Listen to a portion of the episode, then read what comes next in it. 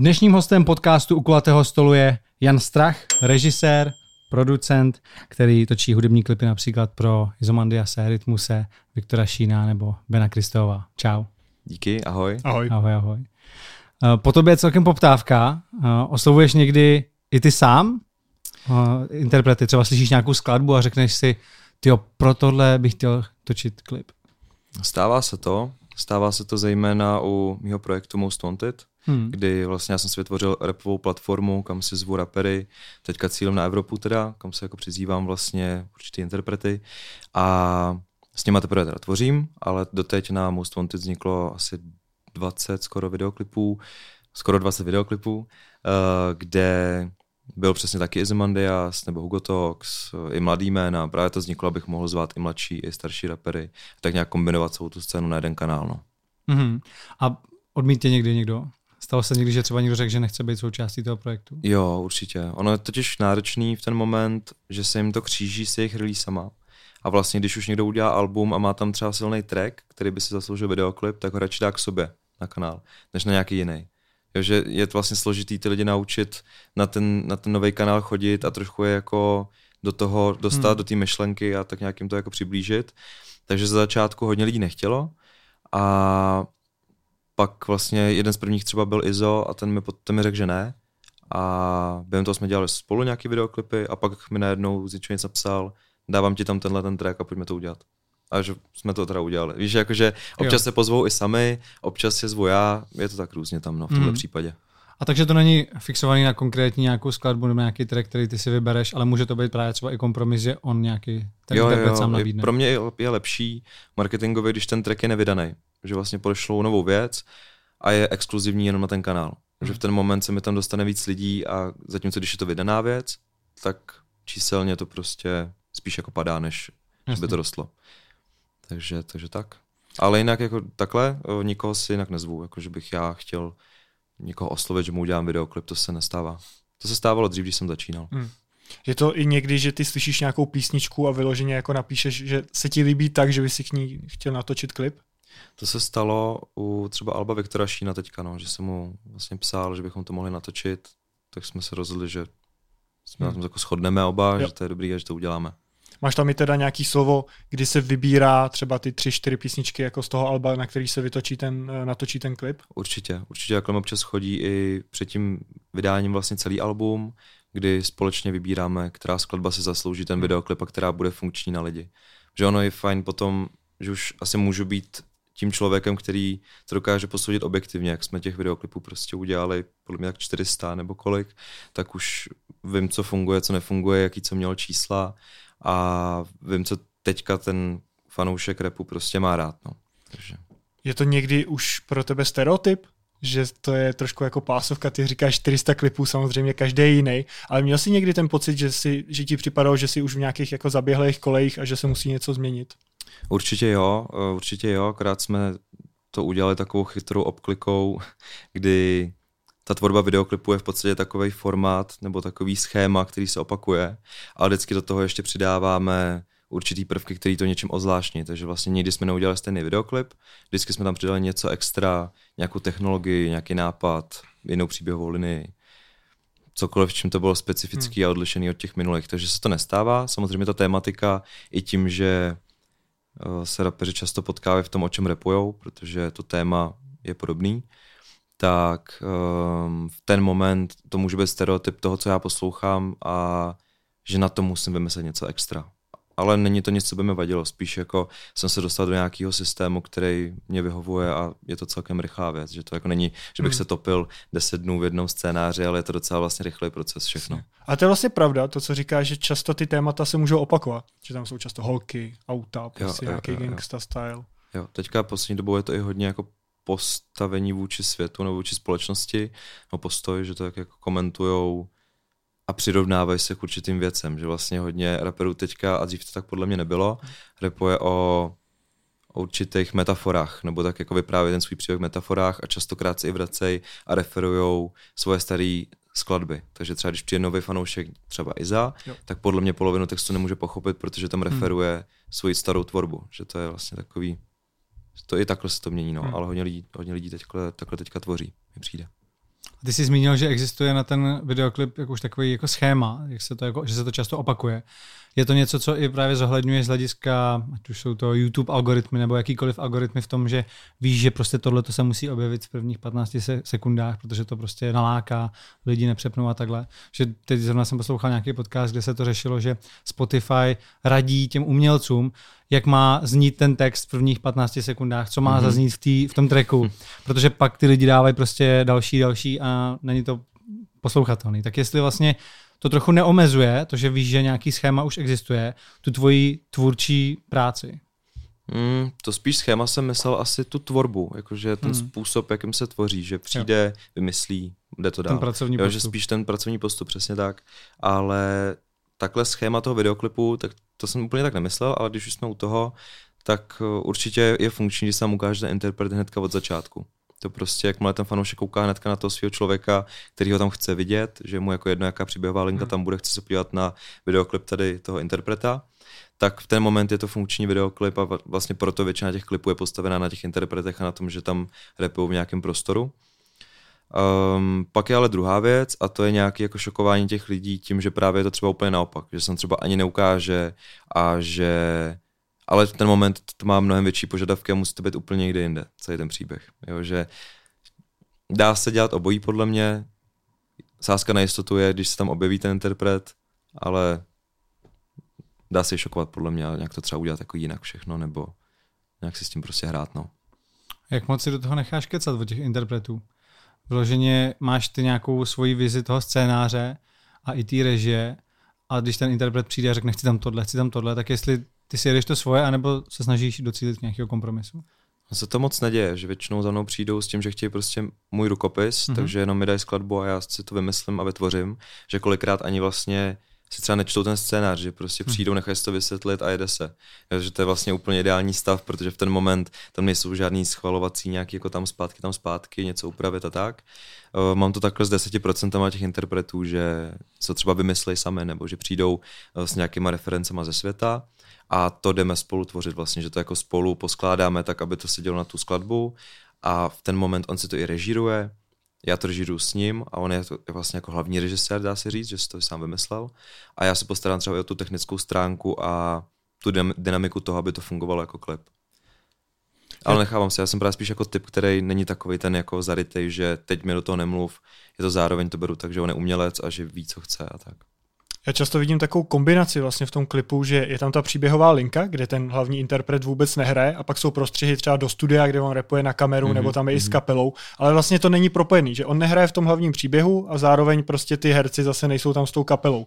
To se používá třeba, když ten zpěvák vlastně by to neuhrál, že není dobrý herec, ale chceš ho tam jenom dát, protože, jak jsi říkal, je, je to dobrý ho tam mít. Určitě tak je to jeden z důvodů, eh, ale může to být i tak, že ten text působí jako vypravěč že to je vlastně takový jenom průvodce tím dějem a že nechává tam ty lidský příběhy vyznít, že, jo? že vlastně hrozně záleží, jo? může to být i tak, že to neuhraje, tak se tam dá někdo jiný zároveň, ale už je to takový, to je zase tohle podle mě schéma, tohle konkrétně hmm. je třeba schéma, který je už zajetý z amerických klipů ještě jako z osmdesátek, kdy tam prostě kapel a furt se používá, hmm. že to funkční, no, hmm. že on je tam v tom svém uh, komfortním prostředí, kde si tam teda odrepuje tu, nebo odspívá tu svoji část a přesně ty zajímavé nějaké linie, které popisují ten příběh nebo ten, ten text té skladby, tak ten nechávají vlastně vyznít ještě v těch mikropříběh, který se tam třeba ukážu, nebo v mikropříběhu. Ty jsi říkal, že máš svůj rukopis. Já chápu, že je nějak jako možný ho držet při tom repu, při tom hiphopu, ale když točíš nějaký klipy pro popový zpěváky, jak tam ho dokážeš držet? Protože je to takový nezvyklý, třeba kdyby si točil filmy, tak neumím si představit, že Fincher nebo Nolan by najednou natočili komedii. To si moc neumím představit. Mm-hmm. Ale ty mhm. točíš jako pro rap, teď pop, asi by si natočil i jiný žánr, nebyl by to pro tebe problém. Tak jak vlastně dokážeš i u toho popu udržet ten svůj styl? Martin naznačuje, že pop je komedie. Přirovnání. Nepřímo. ne, no, ne. ale nikdy jsem to moc vlastně neřešil. Jako ani ten rukopis nějak nevnímám, hmm. spíš jenom tvořím vždycky na základě té skladby. Takže proto mě se v ten moment, kdy mi přijde popová písnička, která prostě není dobrá, ale je to takový už jako ten český pop, takový hmm. ten, který už vlastně trošku jako tady umírá, tak nikdy ne, to neudělám dobrý klip, protože já vždycky klipy tvořím na skladbu. Jo, takže když uděláme, přijeme popový track, který není zas tak bomba, tak na to uděláme funkční klip ale pak za mnou ten interpret taky může přijít a řekne, no ale já jsem chtěl tady, jako to má ten rapper.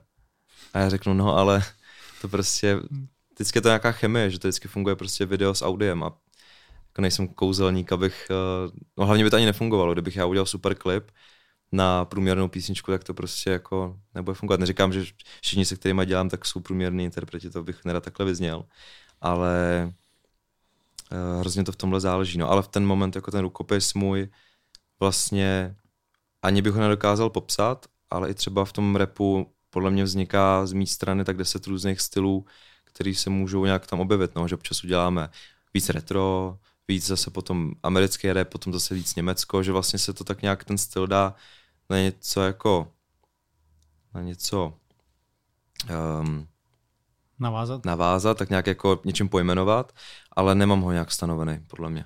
Mm-hmm. Nebo že to spíš věc, který si možná všímají lidi, co na to koukají, ale já moc to nevnímám. Jsou interpreti, se kterými by si nešel do spolupráce? Vyloženě, že ti ten člověk je nesympatický, anebo tu hudbu fakt nemáš rád? Určitě, je jich hodně. Určitě bych jako se spoustu lidí... Odmít, i kdy, takže to není tak, že kdokoliv přinese peníze, tak, tak točíš. Ne, ne, ne, ne to, to určitě ne. Když se bavíme jako o, svý, o mojí režisérské práci, tak to určitě ne. Já mám potom ještě produkci, která jsme na produkce bez strachu, kde mám se sebou vlastně dalších asi pět tvůrců mladých a těm dávám další projekty, které k nám přichází a já třeba se na ně necítím a to už z důvodu, kdyby mě třeba i nebavil ten člověk, ale zároveň, když je to pro mě už nějaký třeba přežitek toho tématu, že už jsem to fakt, jako hmm. mám pocit, že už jsem to třeba natočil a že cítím, že by to někdo udělal líp, protože bude mít lepší pocit z toho, z té skladby, tak to je taky varianta, kdy tam přidávám, anebo když prostě nemám čas. Takže tam se takhle vlastně přidává ta práce dál, ale já osobně bych to, ano, mám jako pár lidí, se kterými bych nešel hmm. úplně do spolupráce. Kolik procent vlastně pak tebe dostane ten interpret, pokud si nechá udělat video od té tvý produkce. Jestli do toho mm-hmm. nějak zasahuješ, nebo to vyloženě jako jenom pošleš dál a řekneš, tady jsou ověřený kluci, čtyři, kteří to točí a vím, že to udělají dobře, a nějak už potom na tom jako ne, se nepodílíš. Ne, ne, určitě je to postavený na tom, že to je moje supervize, že když uh, se vlastně výkonně, režijně to chopí jeden člověk, tak mě to pošle na kontrolu, já mu k tomu hodím feedback, dám mu nějaký mm. typy věci, uh, pošle mi rozpočet, já mu řeknu, aby s tím mohl pracovat líp, že vlastně se s tím tak jako i peru já potom v ten moment a radím mu, jak s tím postupovat dál a procentuálně nevím, může to být nějakých 10-20% třeba z celé tvorby. Jo, jasně, já spíš. Takový spíš popich jako, pro ty jasně, tvůrce, no. aby šli správným směrem, no. No. A teď nevím, jestli úplně první nebo jeden z prvních uh, klipů, který si točil, byl pro Leo Beránka. Tak si yes. říkám, jestli by si pro ně točil i dneska, kdyby teda byl na svobodě. Um, asi bych to klidně dal, tak ze srandy. Jakože víš, že jsme tam tak fakt takhle začínali, hlavně to spíš točil uh, můj kolega, taky vlastně spolumajitel Megu, hmm. Petr Žižka, ten vlastně to točil a mě vzal sebou, jo, že to byl můj první klip v ten moment, že já jsem se dostal k té technice vůbec, že mě jako dal možnost hmm. se něčeho tam jako podívat, chytit si ten foťák, něco zkusit natočit, tak uh, tam jsme vlastně začali a Možná bych to klidně z tohohle důvodu dal, jinak asi, asi bych úplně nechtěl nebo nepotřeboval spíš.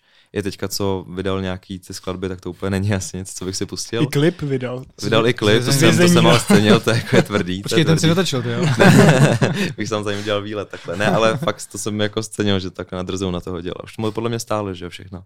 Nevím, ale Myslím si, že už to není to. nikde. Tak to, ale asi jako, že mě tam táhlo, že by to byl můj jako takový ten list interpretů, který bych ještě chtěl natočit, to asi ne. To byla produkce vězenská zpráva, tak to si nedělal ty. Produkce bez svobody. no, bez svobody. Já spíš myslel právě jako z nějakého toho morálního hlediska, no, když je to jako člověk, který je vlastně odsouzený kriminálník, tak jestli je vlastně jako s tím máš nějaký problém, nebo... Záleží, za co by byl asi odsouděný. Tady byl odsouděný za to, že se tuším popral někde. A myslím, že nějaký to napadení, těžký no. ublížení na zdraví, nebo něco Někoho dokonce někde prostě sejmul. Tak samozřejmě, no, v ten moment, ale takových lidí znám fakt hodně, no, tak to už jo. je potom asi nějaká moje... je pravda, že... No, že docela dost se to děje, no, tady ty věci. Tak... V repový komunitě by si neměl pak tolik kšeftů nebo na výběr. no, tak jsou to všichni nějaké osobnosti, no. Jasně, jasně. Uh, ty často vyprávíš o tom, jaký jsi zažil třeba bizarní požadavky, že někdo chtěl nějaký zvíře mít v klipu a takhle. Co bylo jo, jo. to nejbizarnější, co si musel sehnat a povedlo se ti?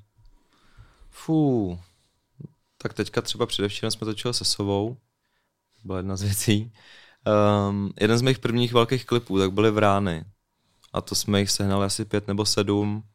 A nebylo to vlastně zase tak těžký, jenom prostě, když mě bylo 17, tak schánět v Hmm. 17 v rány je takový zvláštní úkol. A jako ne, nebylo to složitý, ale bylo to bizarní. Chtěl po mně teďka na jednom projektu pro The Mac uh, Nintendo, abych pro něj sehnal vlastně nějakou plošinu, která se s ním bude otáčet a on bude hořet u toho. Že vlastně se chtěl točit někde a do toho mít, mít kolem sebe oheň. Takže jsme scháněli tu tekutinu, která bude hořet dostatečně dlouho. Um, ale tu vím, kde se na to, zase takový problém nebyl. Spíš to bylo bizarní, že jako se někdo chce otáčet u toho hořet. Ale no, jako trvalo to půl hoďky to sehnat, ale bylo to bizar trošku, no. U těch zvířat to je zajímavý, to já jsem slyšel i vlastně, když jsou potřeba do televizních reklam, že třeba po Evropě je nějaký medvěd, který vyloženě objíždí také ty kšefty, že je jako vycvičený na to a Mhm. když si chceš najmout medvěda, jak zaplatíš nějaký stovky tisíc, ale je to tenhle ten, který to zvládne jako Jo, zahrát. jo, stejně tak vlastně mají všechno, no. I slona hmm. prostě mají, mají fakt všechno. Stojí to bomby, Hmm. těžký, ale není asi problém sehnat nic, no, jenom stačí mít ten kontakt a budget v některých momentech. Hmm. Je, je něco, co si nedokázal sehnat? Že přišel přesně ten interpret a vymyslel si, nevím, teď plácnu prostě. Sona si říkal, Hmm. že se ženeš tak žirafu. Něco takového, jako co, co Jo, on jo. chtěl a ty si to nedokázal. Třeba. Hele, asi... No, nesehnali jsme jednou a paradoxně zní to jako, že by to mělo být easy, tak nebylo. Model města. Jako vhodný model města, takový prostě klasický 3Dčkový, nějaký domky vedle sebe, nějaký třeba mrakodrapy, něco. A nešlo to sehnat. A fakt jsme to dva týdny různě poptávali, na úřadu měst třeba jestli nemají na půjčení, nebo že předem k němu děláme rychlej záběr, nic. Nikde nic. Že už se to jako nedělá vlastně nově. Hmm. A když dá se to nechat postavit, v ten moment to stojí třeba 40 tisíc a to jsme tam v tomto případě neměli, takže jsme to nakonec tam dodávali postpro, že jsme tam vlastně celé to město postavili ve 3Dčku. A, vy jste to vlastně nechtěli ani nějak zničit, jenom si to jako natočit No, a bylo jedno, jaký jo, model. jo, jo. To je zajímavé. Že bychom tam vlastně, my jsme jediný, co chtěli, tak aby interpret rukou šáhnul mezi ty baráky a vyndal auto, ve kterém v minulém záběru jede. Že vlastně Jo. on jede v autě, zvedne ho z nebe ruka a pak to auto jako má v ruce. A tak jsme to dělali celý ve 3Dčku, no. Hmm. A nebylo to zase tak pracný, jenom by bylo asi jednodušší časově během půl hoďky natočit někde tenhle záběr. No. A kdybyste potřebovali někdy nějaký uh, jako konkrétní baráčky, tak ty developeři mají často ty modely. Ale No to to, jsme jsou, to jsou taky jenom zkoušeli. baráky, ale, ale, ne, No, ale ne jako no, město no, celý. no. No, to jsme zkoušeli taky od nějakých třeba, jak se dělají takový ty um, různý city parky, jak tam jsou vlastně hmm. různý baráky s nějakým tím parčíkem uprostřed, dělají to přesně developeři a je to docela vlastně velký plánek, tak nikdo to moc jako neměl. Že většinou No. se to udělá a pak se to buď zničí, anebo se to předá někam dál těm asi majitelům a na ně už se nedá předat kontakt vlastně takhle jednoduše. Protože Jo, pokud tam je jo. nějaká vyloženě známost, tak je to asi Hmm. složitější. Já vím, že ten, třeba ten Central Group má na svý, na svý eh, jakoby, tý hlavní budově v tom headquarters, tak tam mají nějaký tyhle ty modely. Mhm. Mm-hmm. Kdybys potřeboval do Tak příště, tam tak- příště zajdem. tak tam můžeš je třeba kontaktovat. No. A budeš jim dělat reklamu, protože oni mají docela dost uh, ikonický ty svoje stavby a tohleto, takže Jo, to pak možná jasně. každý pozná. No, um, no uh, teď mi úplně vypadla otázka, jsem se o to zakecal. U těch klipů, já mám, když nastavuješ ten budget, je to, že za to přijde ten interpret, řekne mám na to 200 tisíc, takovýhle mám nějakou ideu, nebo to nacenuješ ty podle té ideje, podle, tý, podle toho nápadu, co on Taky vždycky klip od klipu, to jednou různý. přijde, je daný budget, jednou přijde, řekne naceň to, vymyslel naceň to, Hmm. hmm. uvidíme. A jednou dá daný budget a já mu řeknu, jo, to je super, OK, a pojďme tam přidat ještě tolik a budeš mít tohle. Jo, že Že to bude zase v úroveň někde. Hmm. No, jinde. no, no, že třeba dostaneme nějaký super nápad s tím, že tam může dělat něco, co ale stojí peníze, nebo že tam bude nějaká postprodukční šílenost, která stojí peníze Hmm. a v ten moment si řekneme, jestli to má, nemá smysl do toho ty peníze dávat. Stane se občas, že občas, že ne. Jasně. Tak jak kdy. Možná by bylo dobrý říct ten pracovní postup, ty si vlastně teda už říkal, že to schéma, co si myslel, že je vlastně ten pracovní postup toho, jak to teda probíhá od té ideje, kdy ty kontaktuješ nebo někdo kontaktuje tebe, že bych chtěl natočit klip. Tak první je teda ten kontakt vlastně od, od interpreta ke mně s tím, že rovnou vlastně posílá už teďka, že už jsem se všema tak nějak točil, už tam docela tak jako, že jsme i kamarádi kolikrát, takže prostě jenom pošlou skladbu a budget a že by to chtěli tvořit, nebo mi zavolají ohledně toho. Uh, kolikrát ty přijedu, pustíme to v autě třeba, taky záleží, to asi jedno. Uh, pak probíhá během nějakých jako jednoho, dvou, tří, čtyř dnů vymýšlení toho scénáře, kde já si naposlouchám písničku, vytvořím na to námět, uh, včetně moodboardu, nějakých obrázků, který popisují tu náladu, kterou já z toho mám. sepíšu tam stopážový scénář, který vlastně od 0.0 videoklipu do 3.01, záleží, jak je tak dlouhý, tak prostě obsahuje takhle sepsaný scénář. A posílám to na interpreta, pak si k tomu zavoláme, většinou to probíhá tak, že řekne OK, super, pojďme do toho, nebo po případě řekne, jo, nejsem si jistý tímhle, já mu to vysvětlím a buď to dá, nebo vymyslíme něco jiného. A v ten moment, jak se to potvrdí, tak já volám do své produkce a tam holkám předávám vlastně všechny potřebný materiály k tomu, aby to mohli zařídit. Takže dostanou scénář, dostanou ode mě nějaké poznámky, nějaké věci, co bych tam já chtěl, nějakou nějakým přiblížím to, jak by to mělo vypadat, ty třeba lokace nebo eh, rekvizity, obsazení v tom klipu a podobně.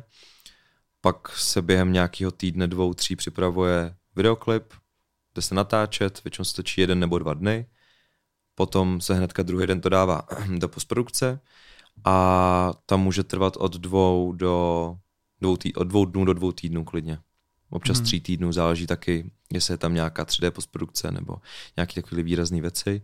Proběhne střih, proběhne barevná úprava videoklipu, vytvoří se promo materiál k videoklipu a potom celý tenhle balíček dávám na interpreta a on si to pak releaseuje, jak potřebuje. A občas teďka se ještě teda nově stává kvůli magazínu, že vymyslíme ještě i mediální budget jakoby tam a vzniká vlastně podpora toho videoklipu i na magazínu. Čiže nějaké jako menší částky, která se objeví v tom budgetu třeba jako za to, že si zaplatí Jasně. nějaký special promo tam. Mm-hmm. A o jakých částkách se bavíme? Jako ty nej, nejvíc low budgetový klipy, který by si byl teď schopný udělat, až, až třeba ten nejdražší, který si kdy dělal. Samozřejmě nemusíš říkat, hmm. který to byl, ale... Jasně.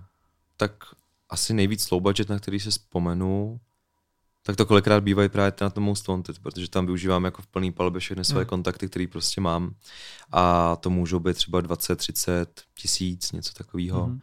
A já teďka osobně si beru jenom videoklipy, které jsou budgetově nad 200, 250 tisíc, protože spíš ty menší budgety se snažím delegovat na tu produkci. Um, a nejdražší, nejdražší podle mě byl nějak do milionu, že to nebylo víc určitě. Něco mezi 800 až milionem, no. Tam hmm. ale záleží potom, uh, některé ty budgety si třeba napůl řídí ten interpret, že si třeba sežene nějaký lokace a tam, jak operuje s tím budgetem, tak to už je jeho práce a v ten moment já vnímám, kdy on někam dal peníze, říkám si, jako proč to udělal. že třeba takhle vlastně se půjčovalo třeba letiště někde nebo podobně a, vznik, a vlastně tam jako zaplatili dost peněz a já jsem moc nechápal proč. Jo, že vlastně se s tím dá manipulovat občas líp, ale tak asi každý to má nějak asi mu to nevadilo. Takže by to mělo spíš konzultovat první s tebou, než něco takového udělá. Může. Už může po, po takové době. No. Ušetřit, no. Hmm. A nebo ty peníze může vložit do tebe a ty uděláš ještě něco lepšího. Jsou varianty, no. Tady bylo spíš podle mě i nějaký jako osobní touha tohoto mít. Jo, že vlastně udělat videoklip na letiště. To, to podle mě bylo spojené s tím, že tolik nešlo o jenom nápad, ale třeba hmm. nějaký osobní přání, třeba co si chtěl splnit, tak mu v ten moment bylo jedno, že do toho ty peníze dá. Tak teď všichni budou uh, googlit tvoje klipy a hledat lokaci na letiště, aby zjistili a dopídili se, kdo to byl. Je to možný, je to možný. Když také porovnáš ty interprety na český a slovenský scéně, kdo dává největší budget na ty klipy? Kdo má nejdražší u nás videoklipy? Hmm. Já si myslím, že tak obecně buď dává, anebo umí sehnat spíš jako sponzory a tak, tak to budou klipy možná Rytmuse. Si myslím, že furt jako kontrafakt má tak silný jméno na to, hmm. že se sežene sponzory, že v ten moment se tam s tím klipem dá pracovat a s tím rozpočtem se dá pracovat. A jinak nevím, jako hodně Ačkových raperů umí dát x tisíc do videoklipu teďka s tím, že už to prostě si ten business může dovolit, no, že se ta rap, rap game tady v hmm. Československu hmm. tak posunula, že už je to reálnější, no, že dřív to tak nebylo, dřív prostě, že se točilo za pade, prostě za kilo max. A teďka posledních pár let se to přelnulo na tu stranu, kdy se tak trochu lidi začali předánět s tím, kdo má lepší klip. A častokrát za mnou přišli a, no ale bude to lepší než tady ten, co jste udělali, ne? A říkám, no tak to nevím, to asi bude, ale hmm. budeme se snažit. Jo, že vlastně je to takový občas i tím, že jak jsme většinou klipů třeba minulý rok dělali my, že to vlastně jsme i kvantitou tak nějak nejvýdanější ta produkce na klipy, tak v ten moment se předhánět sám je trošku takový jako náročný, že jo? Jako, že nechci pošpěnit své staré dílo a zároveň nejsem typ, co by sliboval hory doly v moment, kdy něco tvoříme a nevím ještě, jak to bude vypadat. Ty jsi říkal, že tam byla velká změna, že jste nejdřív točili na foťáky, pak jste to změnili jako na větší produkci, lepší kamery.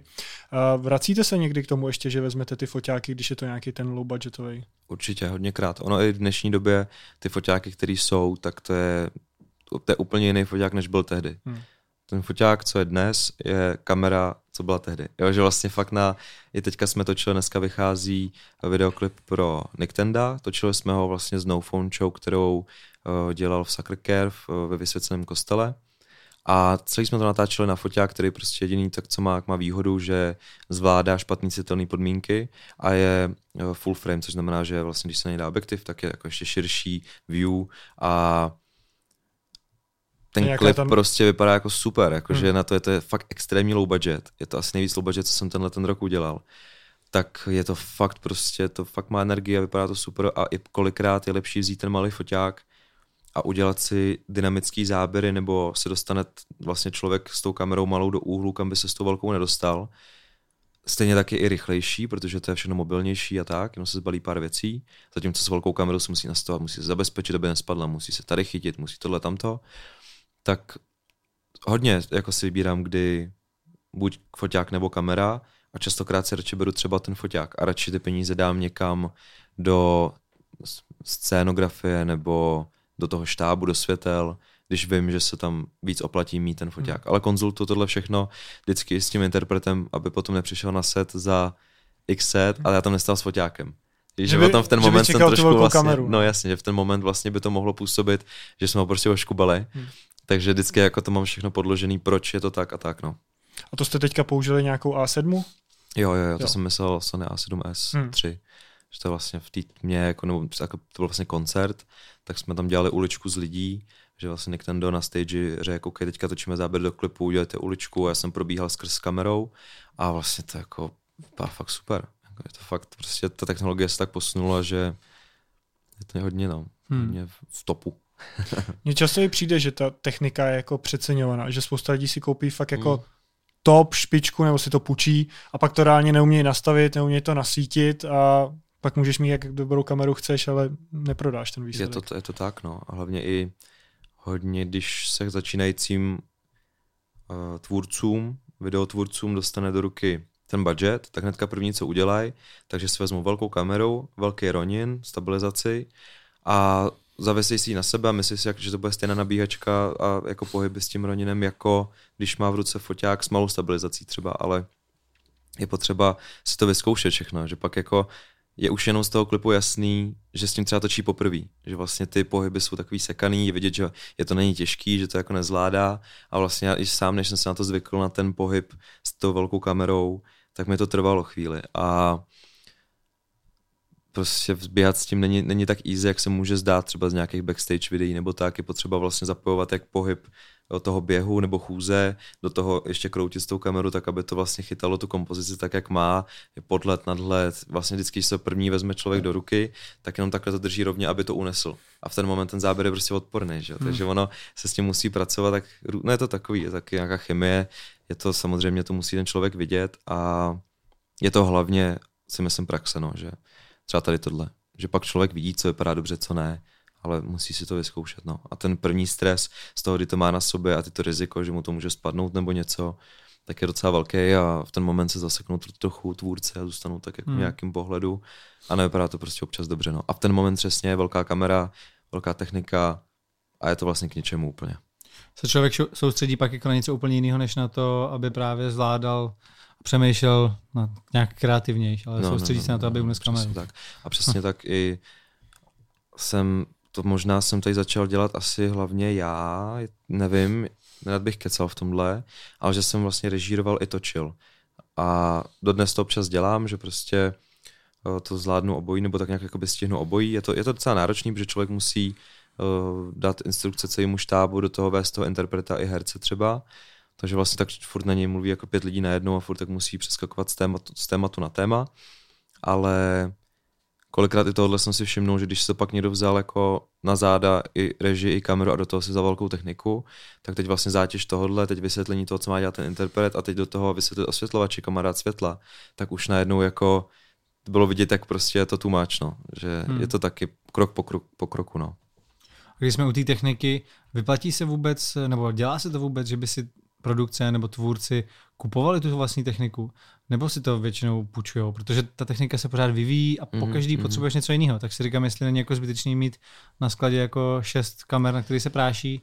Ale záleží, no. Taky jako spousta, je spousta momentů, kdy se to vyplatí. Třeba když filmová produkce dělá film a mají tam rok natáčení, hmm. tak v ten moment se ti ta technika za ten pronájem na ten rok rozloží a se na to podíváš, řekneš si, to si asi můžu koupit celou, že?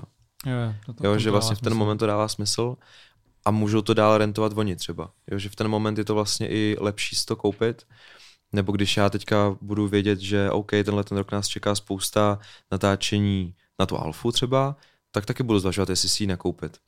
Ale pořád jsem si nic nekoupil, furt nic nemám, jenom máme základní techniku v Megu, odkud já si občas beru na takovýhle menší projekty, ale mám radši mnohem prostě jít do Biofilms a počít si tam to, co se mi na ten projekt hodí. Že to je prostě, že se na to podívám na ten projekt, řeknu si OK, tak to musí být trochu vintage, tak tam vezmeme kameru, tyhle objektivy, tady tu techniku, bla, bla, bla. Zase jiný projekt, zase komerční, tak tady vezmeme nějakou lepší digitální kameru, čistší skla, jo, že fakt myslím si, že pokud se člověk nechce zacyklit v nějakém stereotypu své tvorby, tak je dobrý mít možnost střídat to, čím točí, na co točí a tak. Ale zároveň chápu, když se někdo koupí, protože biznesově to dává smysl v moment, když má hodně jobu že kdybych já prostě šel čistě na peníze, tak už si dávno něco koupím a dávno si to splácím z těch jako rentů v tom rozpočtu, že si to vždycky vlastně nacením v tom rozpočtu, že to je rent a už to vlastně moje. Jo. jo že dá se to z toho vrátit, už by se mi vrátila podle mě jakákoliv technika za ty, za ty projekty prostě za tu dobu. Ale mám rád tu možnost no, toho výběru. Hmm. A do jaké míry si myslíš, že je vlastně to umění a zároveň ten skill, že se to naučíš? Jinak položeno, je ti k něčemu škola v tomhle oboru. Když prostě budeš studovat, eh, že ty jsi studoval jako prostě techniku natáčení, eh, kameru, střih a takhle, tak do jaký míry ti to pomůže v tom, že jsi pak jako dobrý? Respektive, jestli k tomu musíš mít i ten zároveň ten talent a ty vlohy. Tak určitě jedno bez druhého moc nefunguje, že tam vždycky asi trochu toho musí být. Škola si nemyslím, že je úplně potřeba k tomuhle. Záleží, co chce člověk dělat. Že třeba do filmu bych se úplně nehrnul, protože jsem se všechno naučil sám, že sice jsem chodil na střední školu filmovou, ale tam, jestli jsem se jako naučil úplný základ, který jsem se naučil už během toho, co jsem poprvé chytil do ruky foťák na natáčení Leo Beránka, tak OK.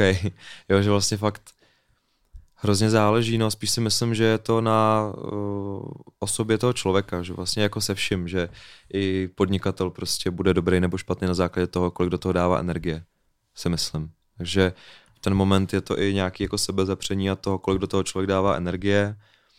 A já jsem se třeba nikdy nevnímal, ani doteď nevnímám jako nějakého extra talentovaného umělce, který když tady teďka chytí kameru, tak udělá super videoklip, spíš jako si myslím, že u mě to třeba byla ta praxe, že jsem spíš jako okoukával, co funguje, nefunguje a pak jsem si z toho vyhodnotil, co je, co je to dobrý a co je to špatný.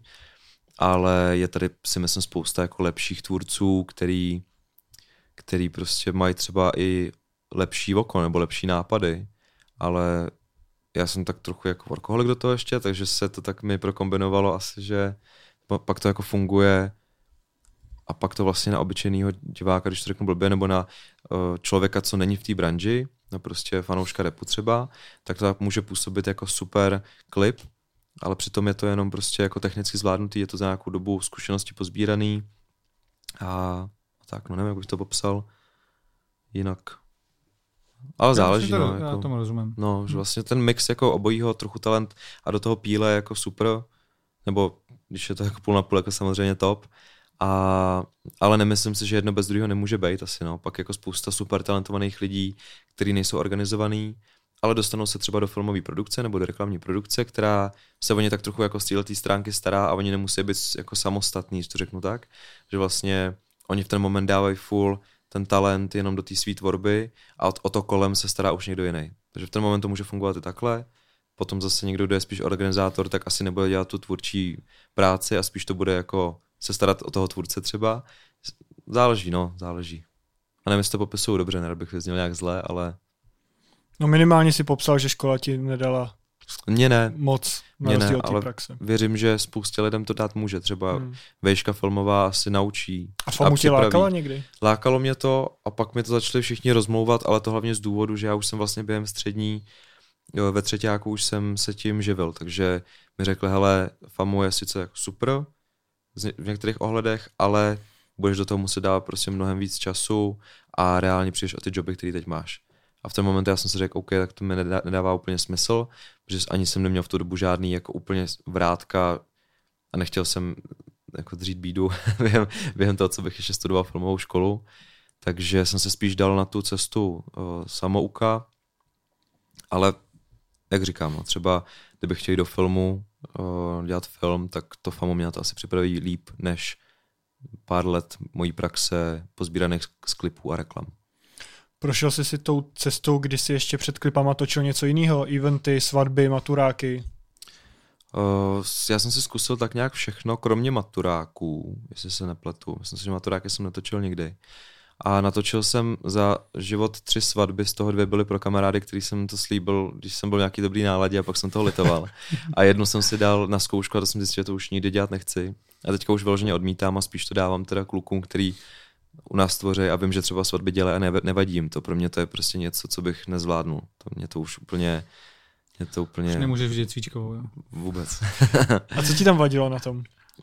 je to takový, já nevím, je to taky furt vlastně jenom nějaký jako nějaká reportážní tvorba toho dne a když jsem v tom v té první zkušenosti viděl, jak to vlastně chodí, já jsem do té doby nebyl na svatbě, jsem byl na první svatbě, kde jsem byl a tam vlastně všichni byli jakoby happy a najednou to bouchlo všichni se začali hádat. Že to vlastně bylo takový trošku takový falešný happy a takový jako bylo vidět, že některé ty ro- rodiny se jako přetvařují vůči těm jiným a řekl jsem si, chci tohle jako dokumentovat vlastně a úplně jsem si řekl jako, že ne, no.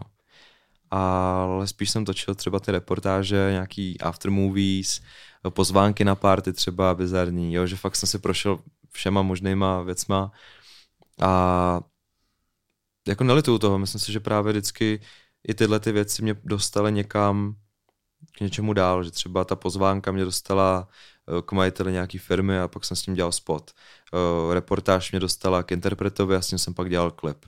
Že začátku fakt to, že jsem zkoušel všechno a šel jsem do všeho a byl jsem komunikativní a snažil jsem se, tak mě to dostávalo dál a dál. No. Jenom jsem si prostě mus- musel asi oskoušet vše a zjistit, co mě baví a nebaví. Sleduješ takhle za nějakou zahraniční tvorbu pro inspiraci? Případně pokud jo, jestli tě něco v poslední době zaujalo. Mm, poslední dobou moc ne a právě i poslední dobou vůbec nemám přehled o tom, co vychází nebo Hmm. co je trendy ve světě. Uh, fungoval jsem tak hodně v minulosti, že jsem i třeba tvořil a referoval některé klipy a bylo to jako, jako i většinou spíš jako přiznaná reference, že jsme to vzali jedna ku jedný v nějakou pasáž a tam jsme to referovali. Um, teďka já osobně takhle moc netvořím, ale třeba když jsme teďka dělali videoklip uh, s Izem, což je jeden z těch 10%, který přijdou s hotovým nápadem a že takhle to bude a pojďme to takhle spolu udělat, tak tam jsme třeba referovali Daily Dapy, což je um, anglický formát, uh, kam si oni zvou g- grimeový rapery, nebo možná nejenom grimeový rapery, a no vlastně možná jo, to je jedno, ale jsou ve studiu a vlastně dávají tam bars do mikrofonu a kolem nich se uh, ukazují texty, obrázky a podobně, je to takový prostě hravý, hravý formát. A tohle jsme tam referovali, že tam Izo stojí u mikrofonu a kolem mě lítají taky animace. Tak v tenhle ten moment jsme se inspirovali tam, ale já když, uh, já vlastně moc ani nemám čas koukat na klipy, no, co takhle vycházejí. Moc mě to ani Hmm. naláká si sednout a koukat se, co dělal někdo jiný. I tím, jak jsem teďka aktivní na Instagramu, kde jsem přestal všechny a všechno sledovat a sleduju jenom projekty, který, který dělám, tak se ke mně vlastně dostává jenom informace, které jsou na, na Megu.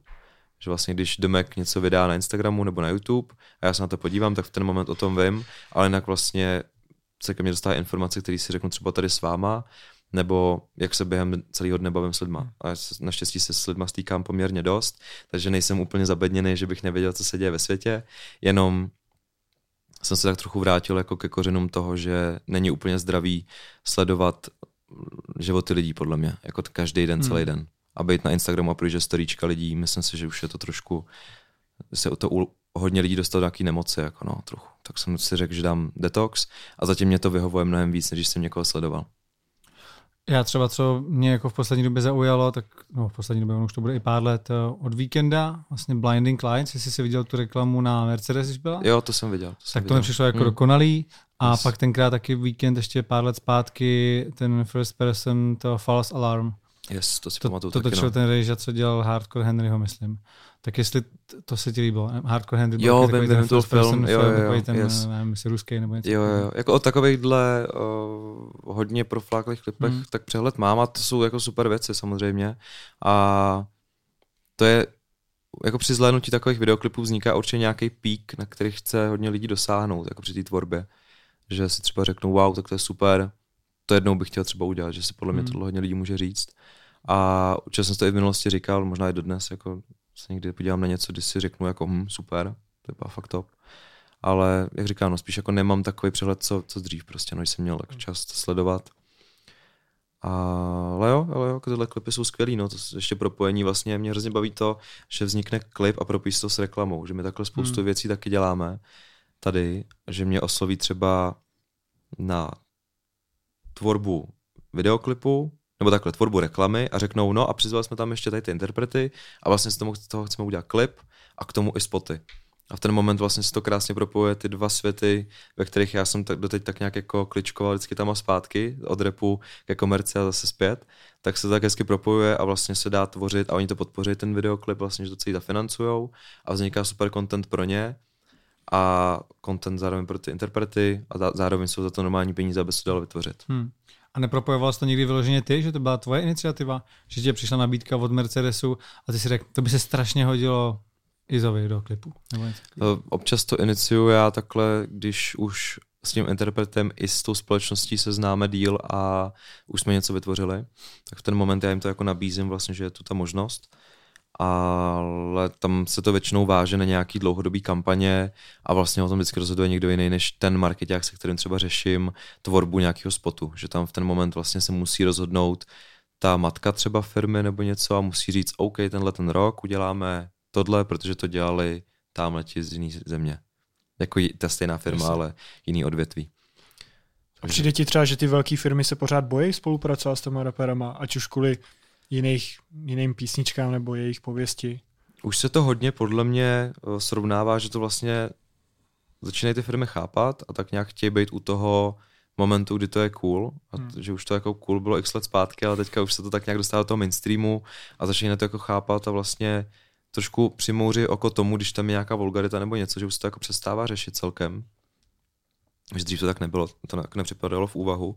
A i teďka se občas stane, že něco poptáváme, nějakého sponzora do klipu a musíme zkontrolovat, jestli tam není jakákoliv vulgarita třeba, nebo konkrétní téma zmíněný, třeba gamblerství nebo něco takového, že pořád někdo to řeší, někdo míň, ale přijde mi, že se ta doba hodně tomu uspůsobuje a vlastně do té street culture scény se ty značky víc snaží dostat. Že i teďka, jak eh, řeším vlastně na magazínu nějaký spolupráce, že když třeba děláme mediální prostor nebo, nebo vyloženě nějaký partnerství určitých formátů, tak uh, už mi přijde, že to víc jako dokážou, že se nad tím jako zasmějou. A to podle mě i ta mladá vlna těch marketáků a podobně, který tam trochu tlačí a říkají, jo, pojďme udělat tohle, to bude prostě super. A to Z, ta generace Z to prostě jako scéní. A budeme v dobrém světle pro ně. Takže se to zlepšuje, no. Když jsme probírali ty zajímavé klipy, tak mně se vždycky líbí, když si to jakoby ten autor trošku stíží a udělá to nějak inovativně. Myslím si, že Coldplay měli ten klip, kde to je celý natočený jako, ne obráceně, ale že vlastně ten zpěvák uh, zpívá ten text. Uh, No oni to, tam to bylo, že on oni to, to, podle, oni to podle mě normálně natočili. oni to natočili normálně, Ale ale, on on, zpíval- šel, on on šel pozadu a zpíval to. Ne, ne, oni to natočili normálně, že on prostě šel, ale zpíval opačně a pak když to jako vrátili, tak on couval, ale vlastně se dělo Jo, to do toho jo, jako takhle to bylo. No. Takhle to vlastně dělala i nějaká česká zpěvačka, tuším. Hmm. Hmm. A nevím, jak se jmenovala. Že na, na, na, naučit se zpívat vlastně ten text pospátku mi přijde úplně jako... To, To vlastně nedává no, to smysl, jo? A nebylo tohle na One Take dokonce? Bylo. Že jo? Bylo. A já nevím, jak se jmenovala. Um, No, na já- Frně měla písničku. Jo, vím, Barbara Poláková, ne? Myslím si, že jo. A myslím si, že i právě ona, a teď doufám, že se Jo. nepletu teda, tak ona udělala právě to, že prochází lesem a jde taky jako pospátku a prochází nějakýma situacema. A všechno kolem ní se děje právě Pospátku? pospátku. Ne, a ona jde dopředu a všechno se děje pospátku, jinak. Hmm. Jo. Ona couvala, zpívala to pospátku a pak to vrátila Jo, a všechno ten děj kolem seděl jako pospátku na ketenet trošku. Hmm. To jo, no. no tak to jsou, to jsou věci, které určitě to stěžují těm lidem. No. Já si neumím představit naučit se text pospátku. Jako asi se to dá, no, ale když ty slova nedávají smysl, tak přece jenom... No, to, je, to je no. šílený, to je šílený. My jsme zkoušeli jednou nějakou pasáž jenom, v tom repu je to náročnější ještě, no, že vlastně, jak je tam to frázování rychlejší, tak v ten moment to úplně nedává smysl. Když jsou to zpívané linky a já jsem na, na, na, tak jenom vlastně se to hmm. dá jako to otvírání pusy prostě překonvertovat jako pospátku, že to přijde mi to lehčí trochu, ale takhle no, třeba co se hodněkrát dělá, takže se zrychlí skladba a pak se zpomalí ten záběr a že to udělá takový ten jako dojem, že ten záběr je zpomalený a on otevírá pusu na real time. Hmm. Že to se dělá docela často v tom repu, ale pospátku moc nevím, kdo by to udělal tady, no. Ty jsi v jednom hmm. z předchozích rozhovorů zmiňoval, že jsi měl mít nějakou velkou zakázku v Číně, ale pak to padlo kvůli covidu. Ale pak si nerozvedl, jako o co šlo, tak to mě zajímá. Bylo to vlastně s čínskou ambasádou. To byly dva projekty vlastně za tu dobu, které tam selhaly kvůli tady tomu všemu. A jeden byl s čínskou ambasádou, to teda kvůli situaci s covidem nevyšlo, nebo jako čínská ambasáda versus Česko, takže to mělo být něco jako s uh, turistickým trhem a podobně hmm. asi, takový promo v Česku na Čínu, tak trochu. A... Ale financovala to čínská ambasáda. Jo, jo, jo, jo. A pak další byla reklama na nějakou vlasovou kosmetiku, tak to mě asi zvolili dlouhý vlasy. Ale... a to jako vypadalo super a dokonce tam byl napojený i jako moc, moc zajímavý uh, ambasador jejich, který právě tvoří třeba uh, s Travisem Scottem, co byl a je asi pořád můj tak nějak jako cíl, co bych třeba jednou chtěl dosáhnout a natočit s ním videoklip. A on tam byl a tam už jsem viděl, že tyhle, to je ten směr, víš, že to už je jako to, kdy hmm. se blíží ta možnost třeba se dostat blíž k tomu cíli a pak to kvůli covidu padlo, no. A oni nejdřív jako, že teda se počká, že se uvidí, uvidí, ale pak se z toho sešlo úplně, oni samozřejmě ta firma potom šla úplně jiným jako jinýma postupama, úplně jiný marketing volili, takže... Za, začali šít roušky. Začali šít roušky. Na vlasy. Teď jsme tady trošku poodhalili to zákulisí hudebních klipů, ale ty točíš i reklamy pro firmy, pro velké firmy jako Coca-Cola, Sprite. Tak kdyby si měl porovnat tyhle dvě tvorby, tak v čem se to liší, kromě rozpočtu? Tak kromě rozpočtu je to určitě způsob komunikace, kdy ta s interpretem je taková prostě friendly, je to hodně na bázi bankově sepsaných poznámek nebo hlasovek naposílaných na to, že prosím tě, kámo, změň mi tam ještě tohle, jo, že je to takový, tam je to fakt hodně uvolněný a většinou se to kolikrát řeší třeba v nějakých pozdějších hodinách toho dne, že to je vlastně jako nekončící práce, že ten interpret často funguje v opačném systému, že žije v noci a hmm. přes den spí, takže tam ty feedbacky se posílají takhle random, úplně neočekávaně, vždycky tak přijde. Uh, deadliny jsou jako daný, to abych nevyzněl zase, že ten interpret je takový pankáč, že jak se to odezdá, tak se to vydává. Vždycky dostaneme pevný deadline, do kterého se musíme dostat, ale ta komunikace není tak kancelářsky uspůsobená jako v korporátu, kde si člověk sedne od 9 do 5 nebo si vůbec a tam něco vlastně ťuká. Tak uh, no to je hlavní ten rozdíl, teda se dostávám vlastně k té komerční reklamní tvorbě, tak tam je ta komunikace víc taková organizovaná, no, že se to vlastně musí uh, sepisovat do mailu, držet v nějaký neustálém nějakým toku komunikace. A samozřejmě řeší se smlouvy uh, v komerčních zakázkách, zatímco v repu, když už s většinou jsem spolupracoval, tak smlouvy neřešíme.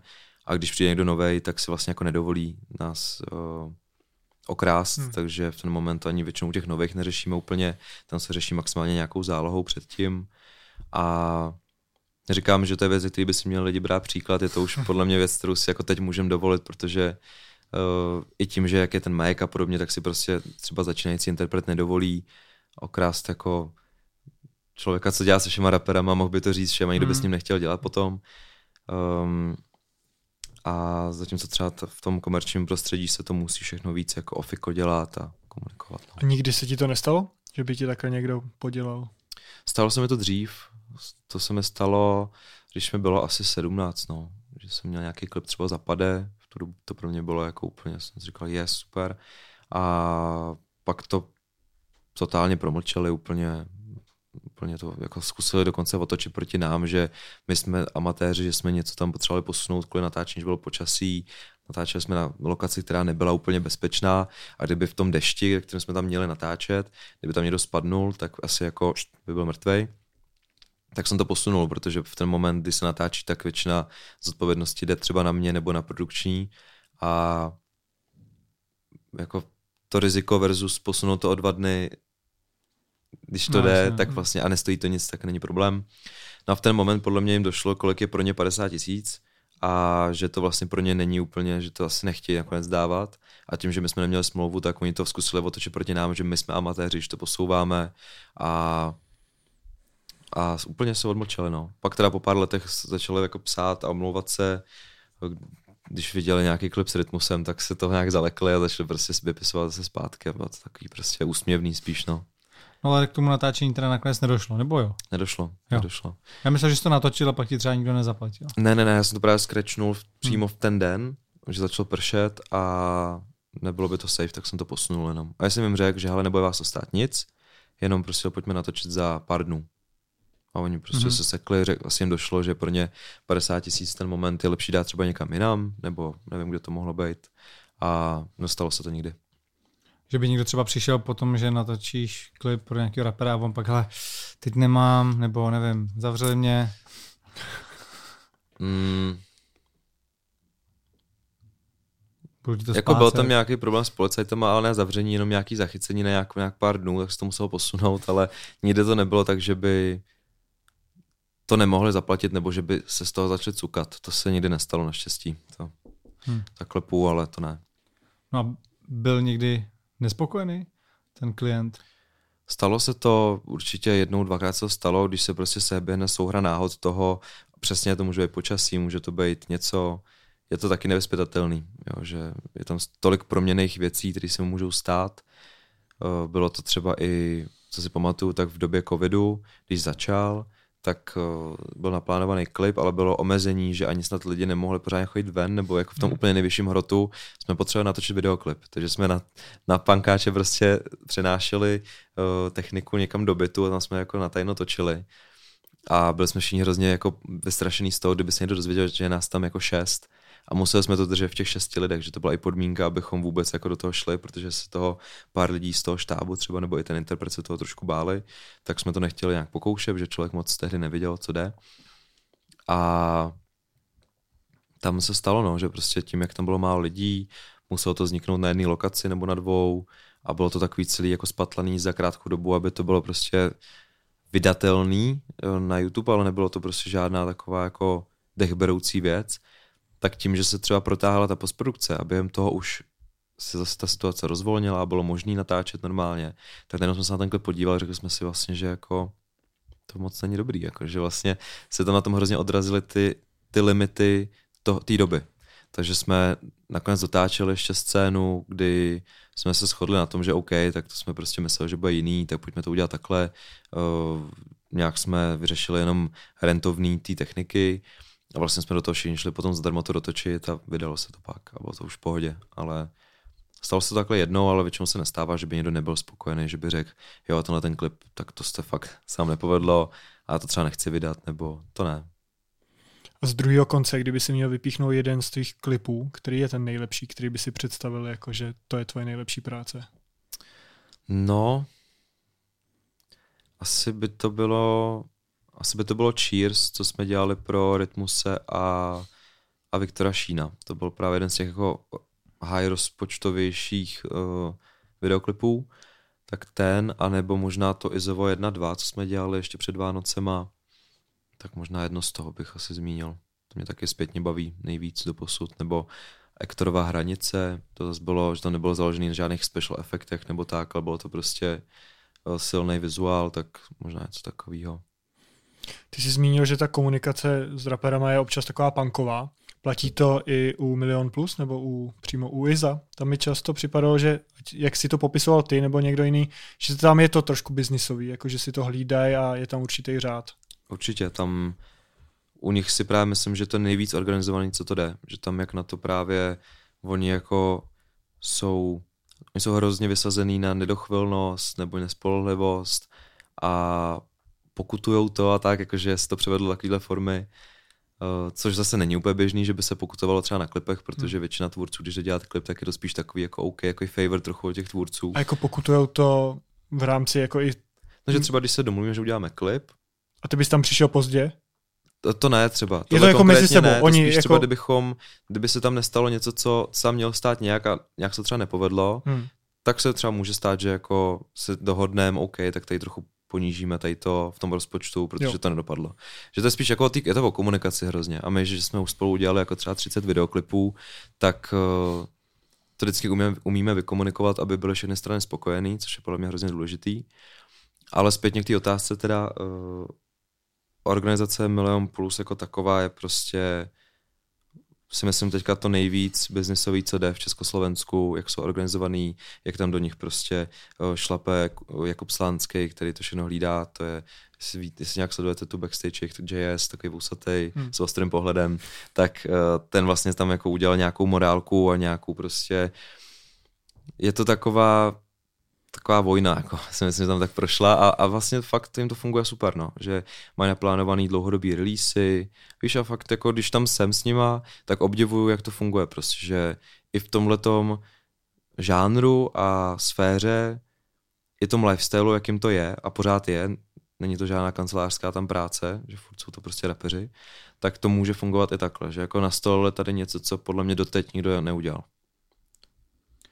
Ty teď rozjíždíš ještě uh, svoje další biznisové projekty, teď jsme se bavili na schodech o sekáči, jo, jo. Uh, koupil si, jsi spolumajitel uh, magazínu The Mac. Jaký je tvůj teda další progres té tvý práce a nějaký cíl za 10-15 let? Bude to pořád to točení klipů, nebo spíš by si chtěl do toho podnikatelského, do té podnikatelské sféry? No mně se asi tak postupem času ukázalo, že mě nebaví jenom realizovat projekty v tom natáčení, ale realizovat projekty obecně. A to třeba je konkrétně ten sekáč, že jsem se jednou probudil s nápadem, řekl, jako dal jsem si nějaký vyhodnocení toho, jestli by to mělo, nemělo smysl. A pak jsem to začal rovnou řešit a pak vlastně vidět ten finální uh, obchod uh, a vidět to ještě, že funguje, tak je pro mě vlastně úplně jako mě to naplnilo po dlouhé době nějakou radostí, že vlastně jsem se zacykl i v nějakém takovém jako tvůrčím systému a kolikrát jsem ani neměl radost z toho, když se odevzdal pěkný klip třeba, že už jsem vlastně fakt tak jel furt to stejný dokola, že jsem byl jako spokojený, byl jsem šťastný, ale neměl jsem už takový to nadšení. A že tohle zase ve mně udělalo takovou novou vlnu a do budoucna si myslím, že i se to ještě párkrát jako stane, že si takhle udělám nějaký projekt bokem, který bude fungovat tak trošku jako separé ode mě a bude se o to starat někdo jiný, ale budu si takhle ten podnikatelský směr no, zkoušet. Mm-hmm. A třeba konkrétně u těch videoklipů si myslím, že do budoucna spíš bude cesta to dávat do té produkce a nechávat vlastně tvořit ty svý tvůrce, který budou tak trošku jako vychovaný mým jazykem a tak nějak to uh, nebo i okem a bude se to dát delegovat dál prostě no. A do toho magazín, který zase skvěle uh, pasuje na projekty všechny klipový, tak i ten sekáč, tak i to Most Wanted, který jsem zmiňoval, kde jsou zase moje klipy, kam se já zvu hosty cíleně. Tak se mi to všechno tak jako poslední dobou propojuje do takové jedné sítě, která se furt pro, vlastně objevuje v té street culture sféře, že mě to takhle teď poslední dobu baví asi nejvíc. No.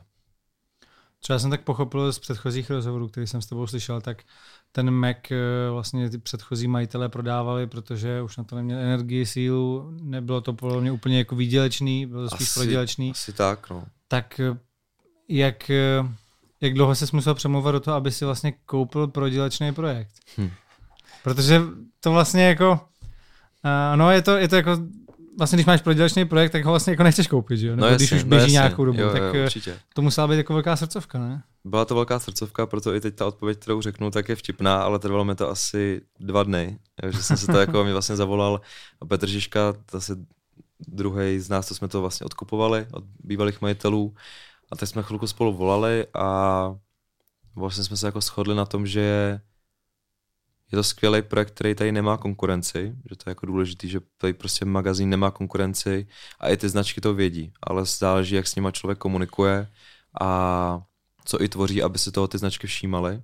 Takže třeba první měsíc, dva jsme nastolili nějakou kvalitu a nějaký prostě nový formáty, který začaly být zajímavý i pro takový lidi, že tam viděli vlastně, buď tam viděli třeba čísla, který pro ně nebyl zajímavý obsah, ale viděli čísla, anebo tam byl obsah, který neměl zase takový čísla, ale byl pro ně zajímavý ten obsah. Že jsme tam jako udělali takový dobrý kompromis a začali jsme to doplňovat o různý jako formáty, který tady neměli prostě obdobu do, doteď a teď se to děje, že si to všechny firmy začínají všímat a postupně na každý měsíc máme už rozdelegovaný kampaně s různýma firmama, značkama a prodělečný projekt už to není, takže to byla jako ta jistota, do které já jsem šel, když jsem věděl a znal jsem magazín úplně od začátku a věděl jsem, kdo to sleduje. I tím, že jsem uh, dělal ty komerční zakázky, tak jsem věděl, že ty firmy to třeba znají. A nebo já jsem si jim teďka mohl zmínit o tom, že jsem to vzal a pojďme něco vymyslet. Že jako vlastně hmm. se mi to všechno propojilo do toho i tam v jeden moment byl problém, že ty interpreti nechtěli do toho projektu chodit, protože se jim tak jako nechtělo. Prostě nebylo to tak, že by proti tomu něco měli, hmm. zároveň ale prostě neměli úplně důvod tam chodit. A teď já jsem za nimi přišel, že pojďme udělat tohle a už mě znali z těch klipů a věděl, že když tam půjdou, tak to bude nějak vypadat a bude to tak, tak, tak. A nebylo by to pro ně takový vlastně jako krok do temnoty tak trochu, že by vlastně šli třeba do prvního formátu a nebyli by si tím jistý. Takže uh, je pro mě mnohem jednodušší třeba pozvat interpreta do rozhovoru nebo kohokoliv do nějakého formátu, než hmm. to té doteď vlastně bylo pro ty minulý majitele. No. Takže to tvoje jméno si myslíš, že to dělá hodně? Myslím si, že takhle na vlastně na navázání těch kontaktů a dohnání buď spoluprací nebo interpretů, tak je to dost jako důležitý v tom. No. Já jsem tam viděl i formát s MMA zápasníkama, kde oni se vyjadřují k nějaký zrovna aktuální situaci, co se teďka řeší. Uh, to si je zval taky ty? Taky tam jo, je nějaký, jo, nějaký jo. ten kontakt? Některý jsem zval napřímo já, některý jsem viděl, že třeba v minulosti byli v kontaktu s Megem, hmm. tak jsme jim psali z oficiálního účtu. Jo, že funguje samozřejmě i ten brand sám o sobě, že jako magazín je v té komunitě známý a v, není to postavený jenom na mě, že jakmile já neřeknu, tak nikdo nepřijde, ale prostě za celou tu dobu už jsem se potkal s hodně lidma a je to zase nějaký, že dávám jako do placu svoje jméno a když to dopadne blbě, tak mě se ten, ten jako kredit zhoršuje. Hmm. Takže furt jako je to nějaký takhle ten risk, je to stejně jako s tou produkcí, že jakmile tam přeberu job a odezdáme ho na prd a i když to dělá jiný tvůrce, tak to bude stejně na mých ramenou, protože já jsem ten, kdo řekl, bude to dělat tenhle člověk a ten to udělá dobře. Je to dost, dost podobný v tomhle si myslím. A a tak no. A teď jsme to skončili, se trochu zamotal do toho. Eh, já vím, že ty to teda nezmiňuješ jako konkurenci Refresher, vaší konkurenci, ale minimálně já to tak vnímám, přijde mm-hmm. mi mhm. to, že to jsou jako nejbližší projekty sobě, tak eh, v čem si myslíš, že vy, ne se budete odlišo, odlišovat, to vidím, ale v čem budete lepší? Mm-hmm. Tak takhle, eh, Refresher, co si tak pamatuju, tak byla konkurence v době, kdy já jsem v Megu tvořil, to vznikaly dost podobné formáty, vlastně spoustu formátů buď oni převzali od nás, nebo i Mac převzal od nich podle mě, že se to jako tak dělo, že to všichni čerpali z Ameriky a tak samozřejmě. Hmm. A, tak tehdy to byla konkurence a myslím si, že takový dva roky zpátky se Refresher dostal do nějaký jako pozice, kdy to začalo hnát vyložené na čísla a vlastně třeba v době covidu jim to extrémně bouchlo, protože jakmile přijde situace, která lidi zajímá a ať už je to stavěný na strachu lidí nebo je to už takový trošku jako amorální podle mě to tolik jako těžit, hmm. tak eh, na tom ty čísla samozřejmě rostou. A samozřejmě kdokoliv to takhle udělá a bude teď dávat 10 příspěvků denně o tom, jak eh, je to na Ukrajině nebo kolik čísel přibylo dneska, tak jasně ty čísla pou nahoru, protože lidi uh, se jakoby chtějí trochu bát, jako že potřebují to furt vidět a potřebují se ani neuklidňovat, právě to na tom to nejdivnější, že jako koukají na to a ani je to jako neuklidňuje, naopak je to ještě víc stresuje a ještě víc ten, ten vlastně materiál do sebe hltají, hltají, a, ale to je klasika prostě, to je jak s televizníma novinama, když koukají. Tak se jako vlastně dostal do takového zpravodajství, který už podle mě občas hraničí buď s bulvárem, anebo na tady tom vlastně jako mediálním strachu. A to je věc, kterou my třeba dělat nechceme, takže když uh, se teďka děje Rusko-Ukrajina, ano, informovali jsme o tom, ano, dali jsme tam věci nějaký a potom dáváme znova info, až v moment, kdy se to trochu týká naší komunity. Jo, magazín není komunitní věc, aby to bylo čistě mířený na určitou skupinu lidí, to vůbec ne, ale zároveň uh, si držíme nějakou úroveň, uh, nějakou úroveň toho, co sdílíme a nechceme budovat strach, i když by to mělo znamenat větší čísla pro nás a třeba větší peníze pro nás. Že, že zase tohle je pro nás dost důležitý, když už uh, chceme dávat nějaký obsah ven, tak abychom to i my chtěli sledovat. Mě zajímá ta monetizace tam. Vy máte spolupráce, máte určitě nějaký peníze z YouTube. Hero Hero taky Máme máte, Hero Hero. což je docela nezvyklý, takže nějaký magazín si vlastně udělá stránku nebo No, pod, je to vlastně podpornou. Je to stejný formát podle mě, jako vy máte třeba posledních 30 minut vašeho podcastu, že dáváte takový ty special otázky nakonec a to, to chápu, potom ale mně to přijde jako rozdíl, že spousta interpretů nebo interpretů, tvůrců na YouTube, jako jsou jednotlivci nebo Mhm. mm-hmm. dvojice, ale tohle už já beru jako nějakou společnost, firmu. Přišlo by mi to zvláštní, teď Refresher zase zmiňuji, kdyby si udělal jako takovouhle stránku, že už si řeknu, hele, to už je velký, je to společnost, kde pracuje několik lidí, že oni mají tu potřebu vlastně, když tam mají ty reklamy pořád uh, mít A oni mají taky prémium, ne?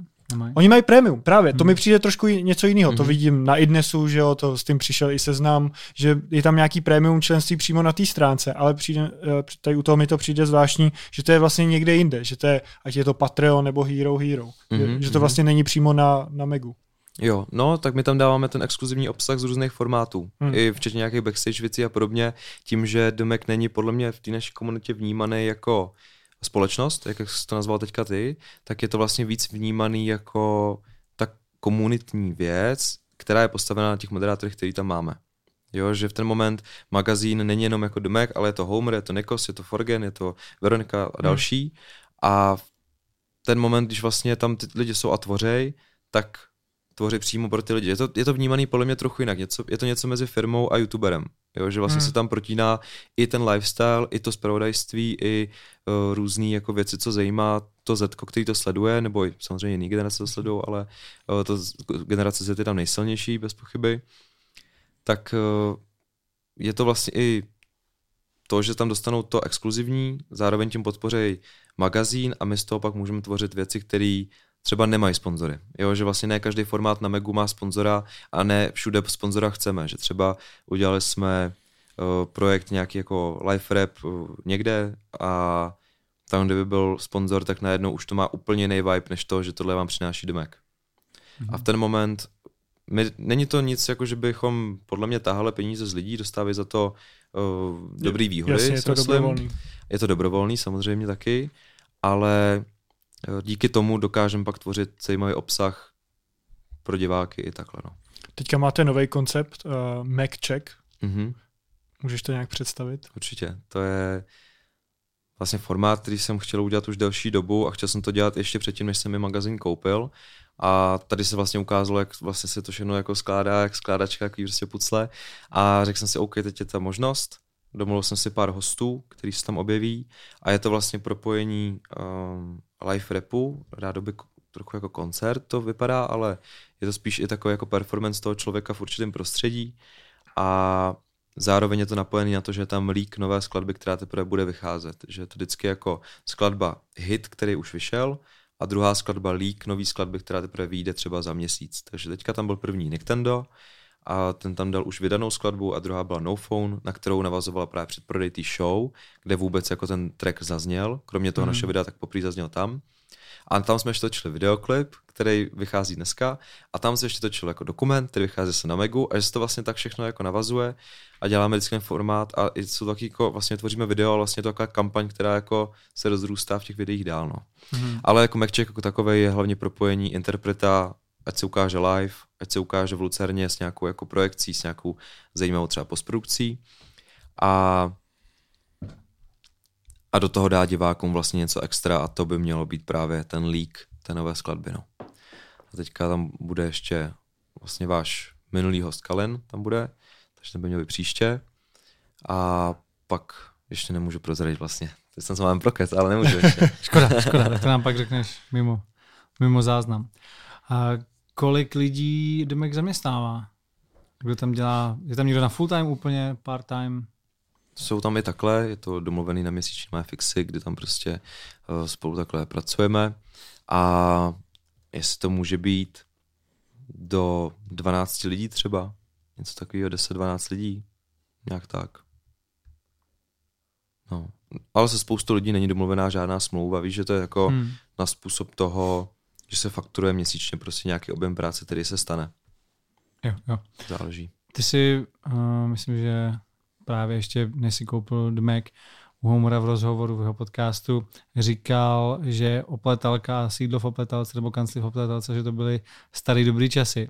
Shodou okolností my jsme taky měli v té budově kancelář úplně jako původně. Okay. A my jsme tam byli ještě dřív než Mac, já si pamatuju, že my jsme byli podle mě jedni z prvních My jsme byli první v nájemníků budově, no. úplně v té budově. Vy jste byli tam doležel a pak Ve jste měli... 40 přímo. No, přímo ta stejná No, budova. No, ok, no, hustý, přesně, no, hustý, hustý. přesně. A vy jste měli dole, že jo, jakoby ten showroom, ten, ten shop, Yes, tam byl vlastně The Streets tehdy. a pak, a pak nahoře, nahoře jste měli někde kancel asi, ne? Jo, tam byl, no tam byl vlastně jenom studio a můj kancel, že tam vlastně Jo. nic víc nebylo. OK, přemýšlím, jestli jsme se tam někdy mohli potkat, asi jsme se neviděli. Nebo No možná... a vy jste teda měli kancly, ale jinde, vy jste měli v tom vchodu vedle. V tom chodu vedle. Jo, no. jo, tam no. byly potom, no, jste to pak udělali bytovky, že tam Přesně, pak to byly, byla ubytovna potom. No. no, no. To, to jsme tam měli hotel, tuším. Teď to celý vlastně se Teď to vypadá konečně líp. No. A vypadá to super. A vevnitř Hmm. udělali normálně jako lobby a tak, no. Jo, no, tak oni asi potřebovali získat prachy, že na to, aby to zrekonstruovali, Určitě, tak no. prostě tam dali kohokoliv, kdo zaplatil, což Jo. jsme byli i my. A Byl tam předtím levný to byla nájem. a- banka dokonce. Že Byla, právě no. tam v podzemí pod tím obchodem Safe. byl trezor, no, no, no. Jo, ten nám Tam taky ten pán nabízel, no, tenkrát říkal, nechcete ještě safe a my, asi, asi úplně ne, no.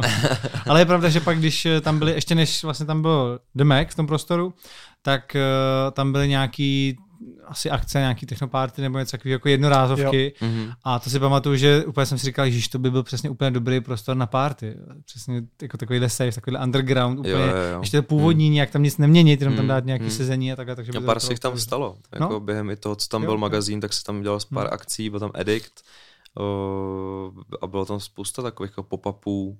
Pak se tam udělal z toho ten resale shop. Hmm. To byl vlastně The Mac Store předtím. Nebo The Mac Market. A to byla přímo, podle mě ten prostor, kde byl ten market, tak eh, to byla úplně původně pojišťovna nebo spořitelna nebo, nebo pošta, pošta možná to byla. Ten strop, jak tam byl nad tím basketbalovým hřištěm, No. tak měl nějaký starý fresky tam a myslím, že to bylo jako pošta úplně původně. Jo, to je možný, no. No. A tam bylo The Streets, ale ještě v podzemí byl druhý obchod Jo, a tam jo, byl jako ok. na resell určitých tenisek a podobně. Jo, a ok, ok, ok. My jsme tam měli celkem zajímavý příběhy, že jsme tam potkávali bezdomovce, drogově závislí. Zažívali jste asi to podobný. Jako furt a tím ještě, že přesně ty moderátoři byli občas pankáči a prostě já jsem tam byl zrovna, to bylo v době, kdy já jsem i stříhal všechno, takže jsem tam byl většinou třeba do pěti do rána a stalo se mi třeba dvakrát, třikrát, že já jsem měl ještě kancel takovou nudli, jsem tam seděl na konci té nudle a měl jsem takhle vchodové dveře, nahoře právě v tom patře nad tím obchodem ještě, že vždycky furt, uh, obchod byl za zaroletovaný, byl zabezpečený a dal se jít jenom po schodech nahoru tam ke mně vlastně, nebo do toho Mhm. studia.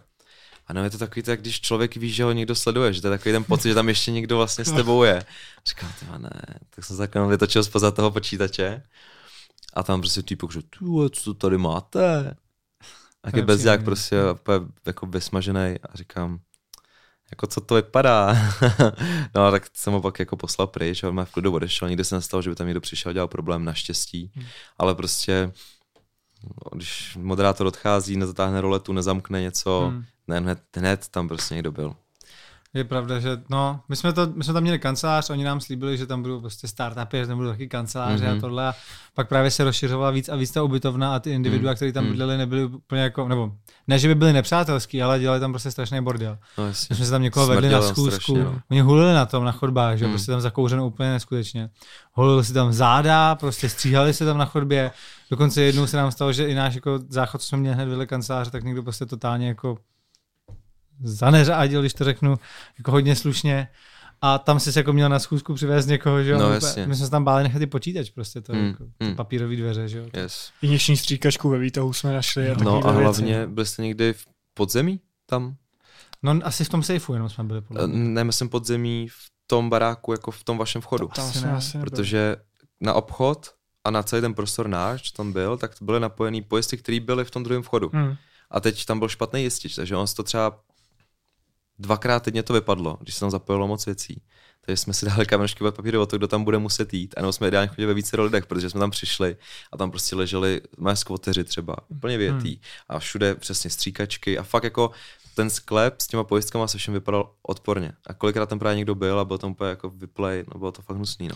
No to mi říkal kamarád, co tam dělal taky historku, že jednou tam nakupoval Orlando Bloom nějaký Mhm, tenisky mhm. a že zrovna vypadl ten prout a on si je nemohl Jo, koupit, že prostě oni, ty, no.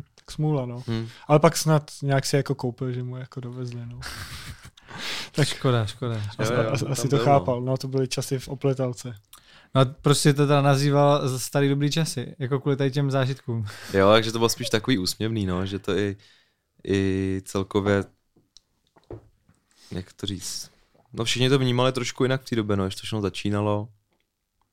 Punkovější. Takový, bylo to takový jiný, no. Bylo taky, já jsem ještě během toho vlastně chodil do školy, když jsem tam byl. Takže bylo to takový zajímavý, no. Kolikrát jsem právě přesně, jsem tam já byl do noci, nebo tam byly nějaký party vedle do noci. Bylo to takový živý, no. Jak máte teďka rozdělený role v Megu? Co máš na starosti, co Homer, co Petr Žižka? Yes. Um, já v podstatě, moje priorita je sehnat ty peníze, takže já jsem ten, kdo komunikuje spolupráce a řeší za kolik co bude a podobně. Zároveň tam mám nějakou, řekněme, art direkci toho, jak to vypadá, nebo co se bude dít. A tohle děláme na půl s Petrem Žižkou právě, takže vždycky já nebo on máme nápad, spolu si k tomu sedneme, prokonzultujeme, dáme to dohromady. A Petr je tam vlastně ještě jako ten tvůrce, takže on i spoustu toho obsahu natáčí uh, a tvoří a vyloženě konzultuje s těma střihačema, co přesně, kde, jak má být. On je vyloženě ten, kdo to i připomínkuje a tak, to já potom už nedělám většinou. A pak je tam Homer teda a Homer má hlavně uh, vlastně takovou tu stránku tý, že je jako tvář toho projektu, že je hodně jako skrz to prezentovaný a asi hlavně tak, hlavně tak. Zároveň stejně, i když máme potom nějaké koncepty, tak máme týdenně porady, kde se do toho může tak trošku jako zakecat každý, dát návrh, dát nápad. A je to taková prostě jako už taková rodinná, podle mě jako záležitost sešlo, že se to jako konzultujeme společně. Už jste někoho přibrali novýho do týmu, nebo naopak museli vyhodit? Určitě, protože si tam vlastně minulý videotvůrce a střihač, který tam dělal, tak jsme ho nahradili za tvůrce z mý produkce. Um, potom jsme se rozloučili s moderátorkou, vzali jsme novou moderátorku, rozloučili jsme se s pár lidma, co psali články třeba. Jo, docela se ten tým obmě, obměnil, ale takový ten základ, který tam byl už x let, tak ten zůstal. Jaký, Přesně jako Homer Forgen, hmm. Nikos jaký byly ty důvody, že jste se s nimi museli rozloučit? Tak uh, u té třeba videotvorby vyloženě, tak tam to bylo uh, z více důvodů i toho stěhování a podobně, chtě, že chtěl ideálně zůstat v tom prostoru původním. Uh, zároveň se tam vlastně on dostal i do nějaký jako asi updateu svý zase pozice ve scéně, že už zase měl jiný projekty a už nechtěl tolik dávat do toho Megu, až přišla možnost toho odejít, tak i pro něj to bylo trošku fajn, takže tam to byla vzájemná dohoda. A mě dávalo větší smysl to dát člověku, který už v té produkci jako je, že to máme všechno na jednom místě, máme uh, Mac, produkci a do toho jsou tam ještě grafici, kteří tam vlastně tvoří, že máme všechno in-house a dávalo teda smysl dát to střihači, který tam sedí vedle v místnosti a když se něco dělá, tak jenom tam přijít podívat se, jak to vypadá, říct OK a jít dál že neposílat zdlouhavé feedbacky, linky a tak.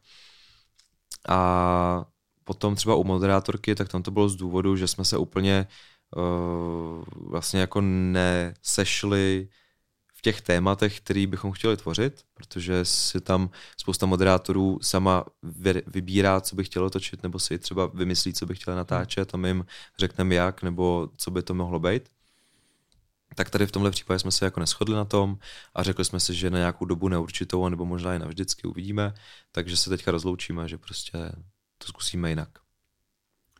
Je nějaká zahraniční inspirace, nebo jsou nějaký zahraniční magazíny, které dělají něco podobného? Určitě jsou, určitě jsou a moc z nich nečerpáme, protože na českého a slovenského diváka působí mi přijde úplně jiné věci. Jo, že třeba uh, tady fakt i na, na tu naši cílovku mnohem víc funguje, když je to v přímém kontaktu s tím interpretem nebo s někým zajímavým pro něj. Zatímco v Americe vzniká spousta obsahu, který jsou postavený jenom na těch moderátorech a je to předávání informací, že vlastně taková ta čistá edukace o něčem, i třeba o tom interpretovi nebo tak, tak tady moc jako nejde. Že jsme třeba udělali uh, top 10 faktů o někom a jestli to měl pár tisíc zhlédnutí, jo, že vlastně jako moc to tady úspěch nemá. Potom spíš jako se vyplácí i tím, že jsme celkem jako kreativní, si myslím, v tom týmu, tak se spíš vyplácí stavět to na nějakých exkluzivitách, které ty diváci jinde nenajdou, lomeno na aktuálnosti, že prostě, když se něco stane, tak jsme schopní vzít telefon a zavolat tomu člověku, jak to reálně je, natočit, natočit to, vydat to a v ten moment, jak je to aktuální, to horký téma, lidi se na to na internetu ptají, všech svých kámošů, tak v ten moment to sklízí docela pěkný čísla, protože To má mm-hmm. tenhle ten fakt té aktuálnosti.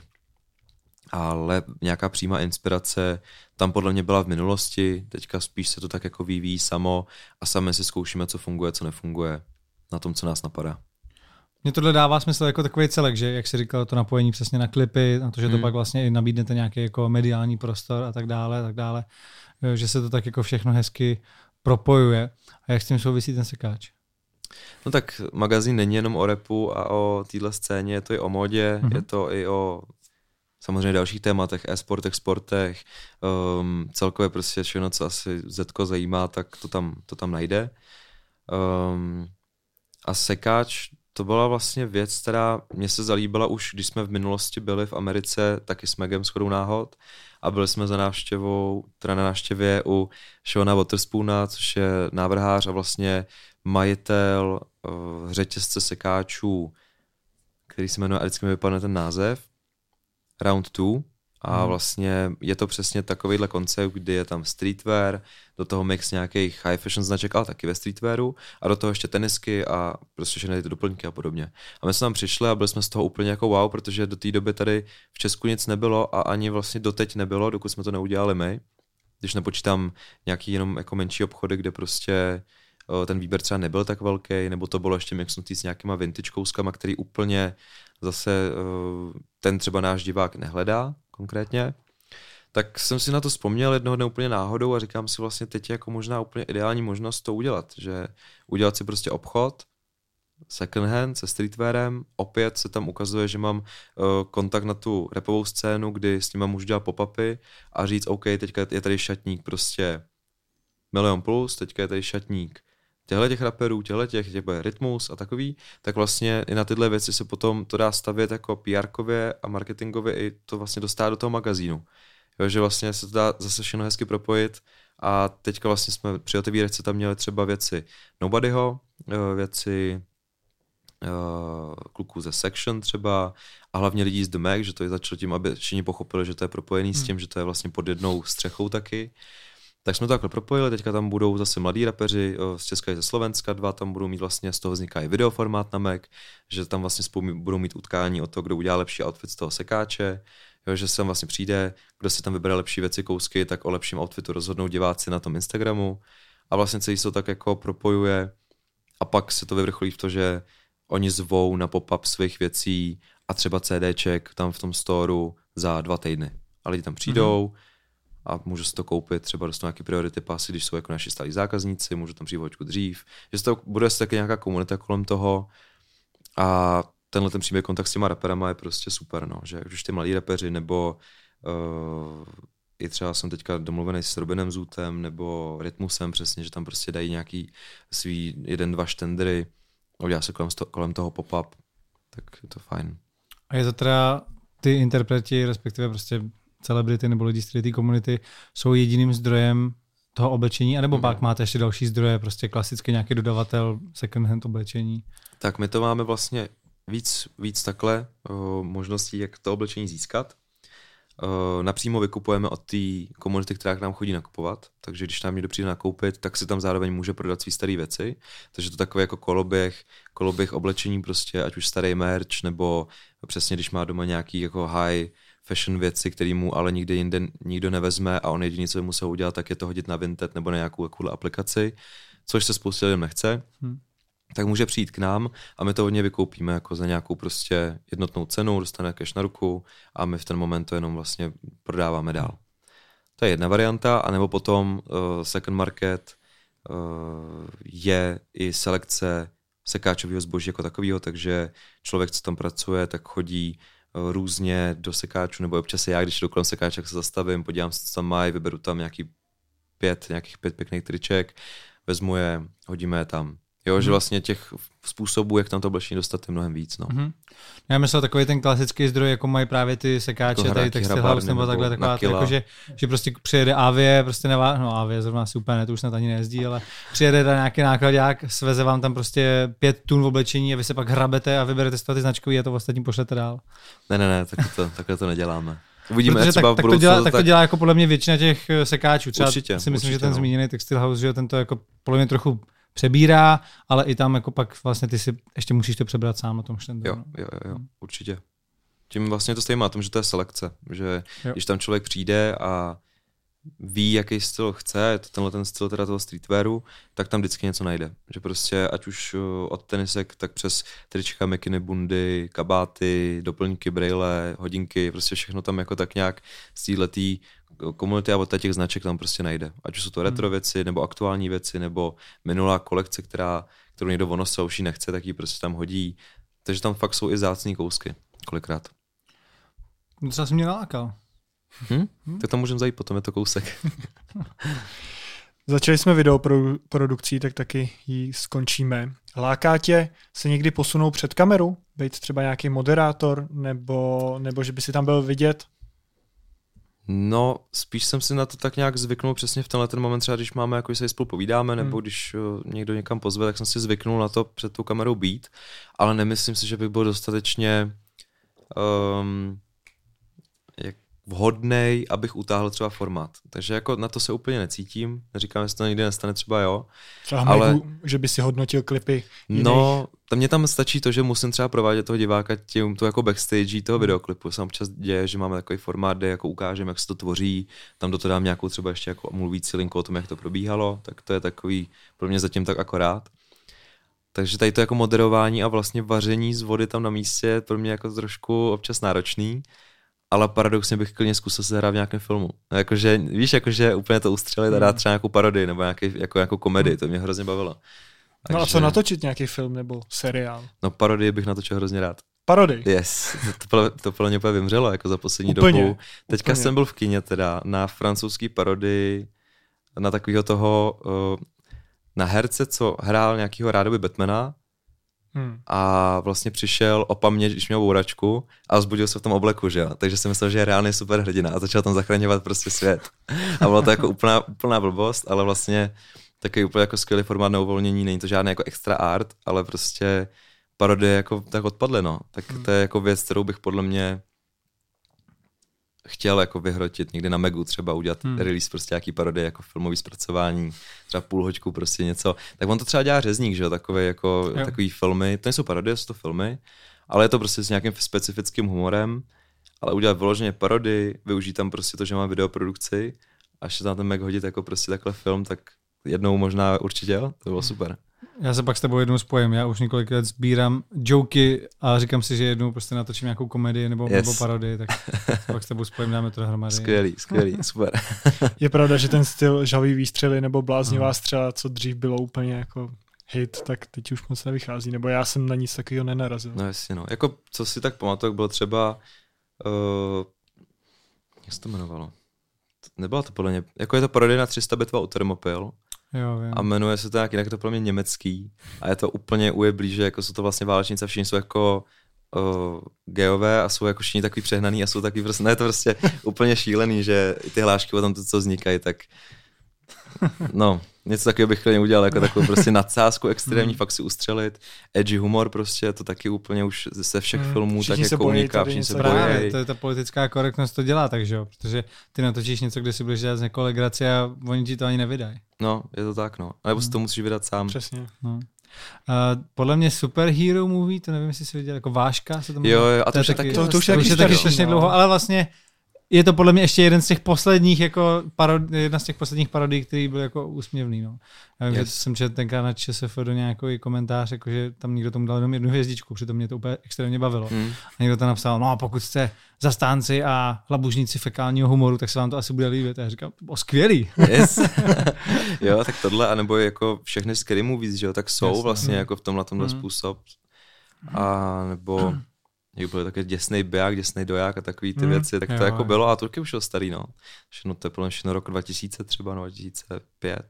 jestli Asi vůbec. to teď není to trendy. není, no. co to bývávalo. Přesně. to Ale takový komukoliv moc řeknu, věci. říká, yes, to bych chtěl. Hm. Víš, jakože podle mě fakt ta korektnost a že se to jako stalo možná i nějak jako netrendy na nějakou dobu, ale trendy se vrací, tak ne, uvidíme, ale bylo by to super, to mě bavilo.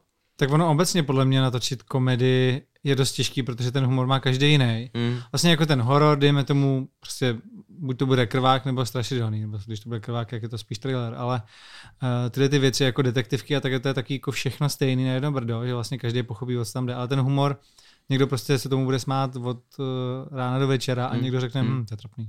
Že? Je to tak, no. Proto a i pak ty- ty, kterým to není vtipný, tak to hejtěj extrém Hmm. a najednou už Proto je to podle mě ty no. komedie mají i jako tak špatný hodnocení třeba na těle těch, v těch žebříčcích a tak, Hmm, protože hmm. i když je to jako super komedie, tak eh, ne každému se to líbí. No. Ale je pravda, že žhavý výstřely a bláznivá střela, to snad neznám člověka, který by to neměl rád. Ty mají dobrý hodnocení na Ty časofonu. mají i to dobrý hodnocení, no, přesně, to jsou podle mě červený top Podle mě je důležité stanovit to, že to je nadsázka a že i ten člověk, který asi očekával nějaký super drama, tak to super drama nebude, ale bude to prostě něco, čeho si máš jenom sednout, zasmát se a jít dál. Že to asi- asi ani ne, jako nemá zůstat v hlavě nějakou dobu, ale prostě je to jenom nějaký entertainment, no, v tomhle. No Tak super, zakončili jsme to takhle parodiema. Budeme Yes. ještě pokračovat v bonusu, máme ještě několik témat na tebe. My ti moc krát děkujeme, že jsi si udělal čas. Díky za pozvání. Děkujeme i vám, že nás sledujete, podporujete a pokud chcete vidět ještě pokračování, tak pojďte na náš Patreon, kde ho najdete. Díky a ahoj. Čau. Zrovna teď ještě aktuální kauza, to máme teda asi připravenou i na livestream. Uh, Juraj Čaba, Karlo, zadržen za Yes, pašování no, drog. Řešilo to je- se to nějak už v repové komunitě? No Zaslechl samozřejmě, jsi? no. Samozřejmě, jako bylo to docela šok, hlavně pro všechny, že se to vůbec stalo. Za, za to, že byl Eh, chycený. Před začátkem jsme tady řešili téma, který i trochu je spojený s tou repovou komunitou a to kauzu Ládi Sinaje. Uh, jak ty si to vnímal, když tohle se začalo řešit? Ty jsi byl dvakrát u něj na rozhovoru. Spíše jako osvědčený, že je Magor, jako ten A člověk. to byl taky člověk z repové komunity, nebo Jeden z nich, Jeden jeden, z z nich, druhý byl jenom fanoušek. To, co dělal, tak asi není v pořádku. Neobhajuju to, já třeba jako to nedělám, takže asi nechápu, že to někdo dělá, ale vím, že hodně lidí to dělá, už jenom, co mi takhle třeba říkali kamarádky nebo podobně, tak prostě vím, že se to děje.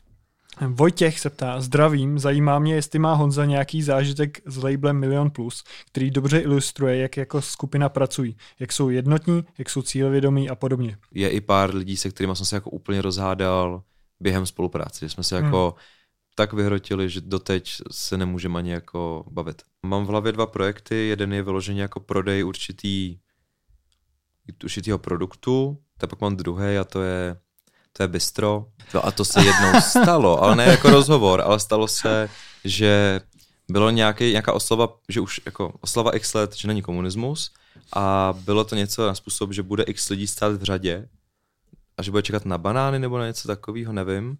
A že právě v té řadě stojí různé osobnosti. A teď ten producent volal mě, jestli se tam můžu jít stoupnout. A říkám jako,